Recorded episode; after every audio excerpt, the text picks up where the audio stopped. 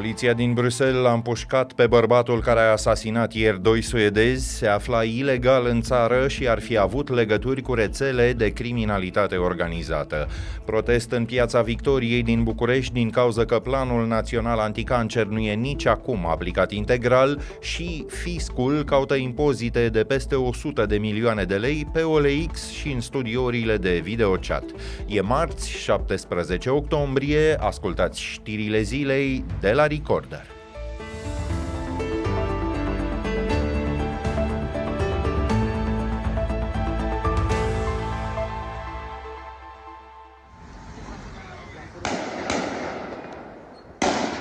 Poliția din Bruxelles l-a împușcat mortal pe bărbatul care a ucis aseară doi cetățeni suedezi. În vârstă de 45 de ani, acesta a pornit atacul la ora locală 19 în cursul unui meci de fotbal din preliminariile campionatului european de la anul. Belgia juca în compania Suediei. Se presupune că bărbatul, identificat doar drept Abdesalem, se afla ilegal în regat. El făcuse public anterior un clip video în care afirma că avea să ucidă în numele lui Allah.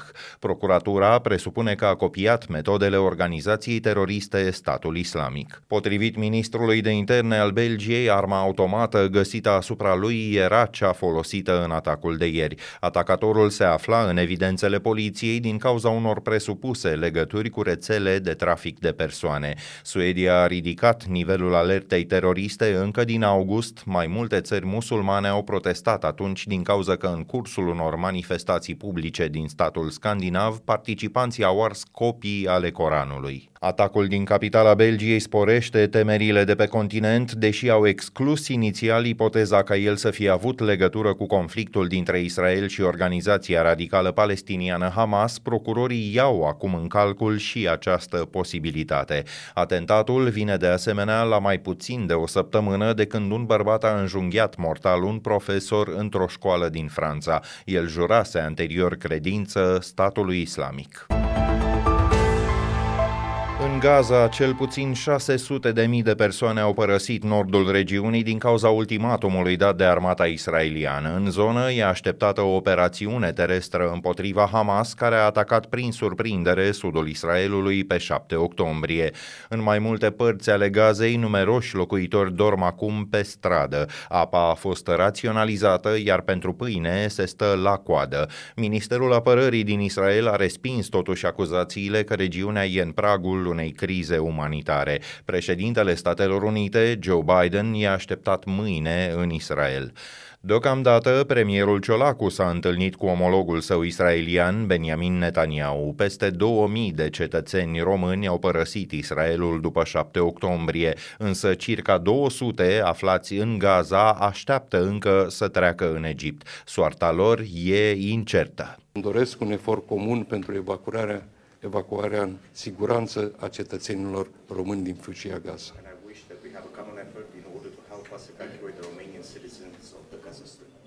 Sperăm că astfel de momente să nu se mai întâmple.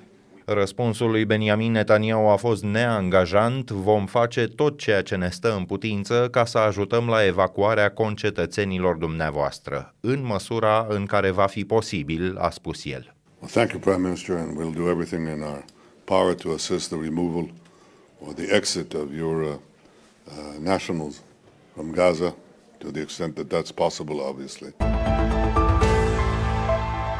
Bolnavii de cancer nu au timp, domnule Ciolacu, nu au timp. Nu eu, că am 71 de ani, cei care au 5, 6, 10 ani, 20 de ani, 30 de ani. Ce faceți? Îi omorâți pe toți? 153 de oameni mor zilnic de cancer în România, în vreme ce Planul Național Anticancer, aprobat de Parlament acum aproape un an, e aplicat cu țărâita sau, după cum ar spune Claus Iohannis, pas cu pas. Azi o măsură, peste câteva luni încă una. Drept urmare, comunitatea civică de clic a întins în fața guvernului 153 de saci pentru cadavre, care să ilustreze cât mai clar cu putință statistica deceselor provocate de această boală. Ana Constantin Martin a stat de vorbă cu participanții la protestul din București. Eu sunt un om singur, mă zbat singură pentru tratamentul meu, dar sunt oameni care au familie, mame, copii, soți, bunici Nu contează ce sunt și cât ce vârstă au. Trebuie să trăiască dacă au posibilitatea, pentru că există posibilitatea asta. Invit uh, pe domnul Rafila și pe domnul Ciolacu în oricare din zilele săptămânii la ora 7 dimineața la Institutul Oncologic să servească o cafea. Îi invit să servească micul dejun cu copii oncologici de acolo. Am venit aici pentru că e absolut inacceptabil felul în care sunt tratați toți pacienții în sistemul medical, dar în special pacienții oncologici care nu pot să iasă în stradă să-și ceară dreptul la viață, așa că am venit eu. Din familia la mine a fost un caz foarte fericit pentru că a reușit într-un final să învingă boala, dar majoritatea oamenilor nu își permit nici măcar tratamentul de bază din sistemul de stat. Dar să-și permită și mai puțin un tratament privat, modern, cum ar trebui să fie. Cătălina Hopârteanu, membra comunității de CLIC, spune că e nevoie de presiune constantă asupra Ministerului Sănătății. Ca din întâmplare, instituția a anunțat tocmai azi că începe să aplice încă o parte a planului anticancer. În monitorul oficial a apărut un ordin care reglementează condițiile în care bolnavii primesc îngrijiri paliative. Când am uh, fost la guvern la o discuție cu uh, consiliera de stat a premierului uh, pe probleme de sănătate, Carmen Orban, Orban și cu uh, șeful cancelariei, Mihai Ghigiu, ne spuneau, dar există caravane care fac um, prevenție, care vin și vorbesc, informare. Da, sunt caravanele societății civile, da, dar noi le sprijinim. Nu, nu este suficient. E nevoie de mai mult de atât. În afară de asta, sunt bani de la Uniunea Europeană pentru că acest plan nu este o idee a României, este un plan la nivel european care înseamnă de altfel și miliarde de euro.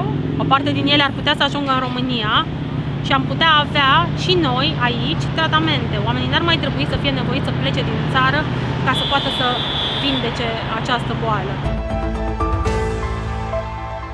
Aprobat tacit de Senat, codul urbanismului a ajuns azi în Camera Deputaților. Proiectul va reglementa tot ceea ce înseamnă dezvoltarea orașelor în următorii ani. Nu puțini activiști civici, dar și Ordinul Arhitecților se tem că unele amendamente susținute de PSD vor face ca numeroase blocuri ridicate ilegal să devină dintr-o dată și ca prin minune perfect legale.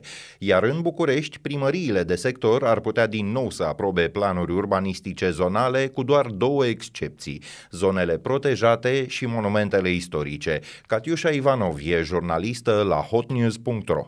Acest lucru s-a mai întâmplat în trecut în București și a ieșit un dezastru urbanistic. Avem, de exemplu, în sectorul 2, pe strada Mihai Eminescu, un bloc de 10 etaje între case, pe strada Vasile Lască, lângă piața Gemenii, la fel, un bloc de 8 etaje, călare pe o clădire monument istoric și așa mai departe. Dacă trece în această formă, orașul acesta va fi de nelocuit în următorii 20 de ani. Dar, atenție, codul urbanismului se aplică la nivel național. S-ar putea întâmpla oriunde.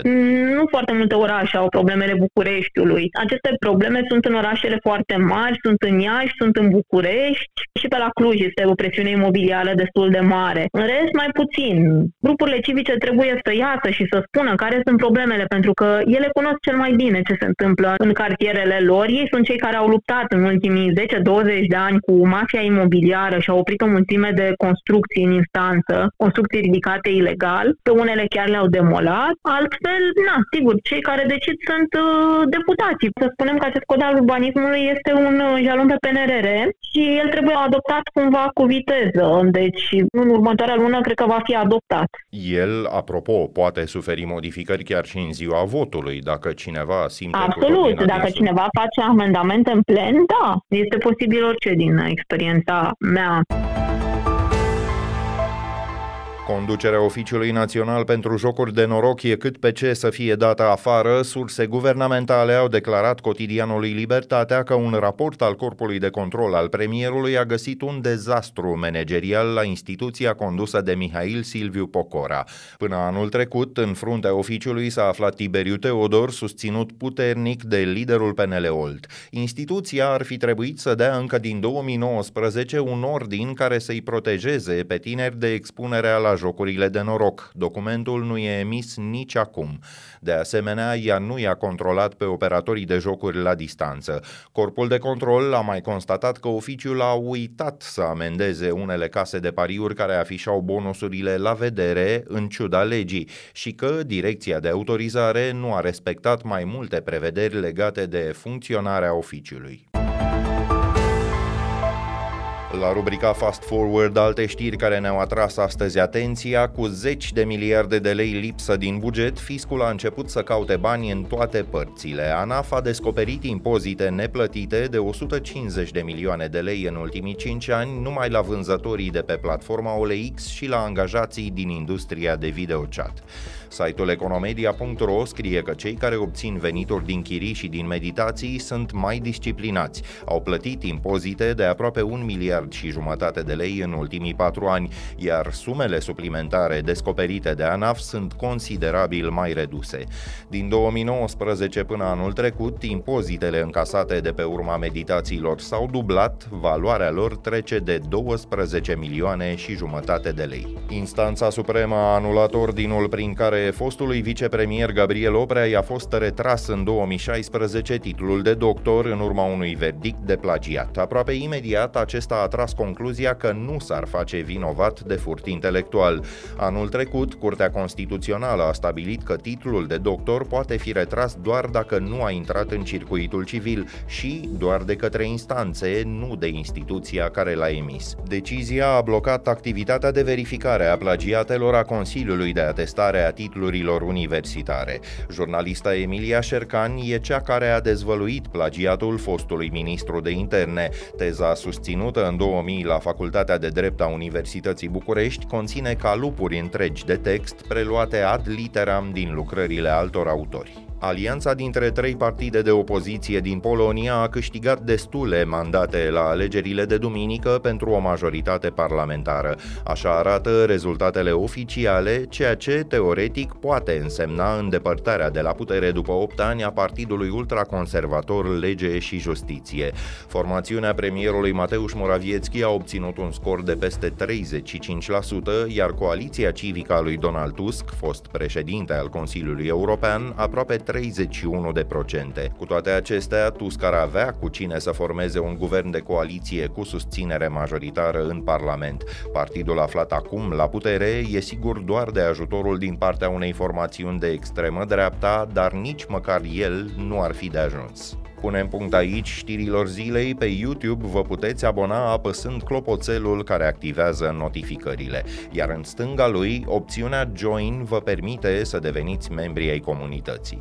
Ne auzim din nou mâine seară. Sunt Filip Stan David, toate cele bune!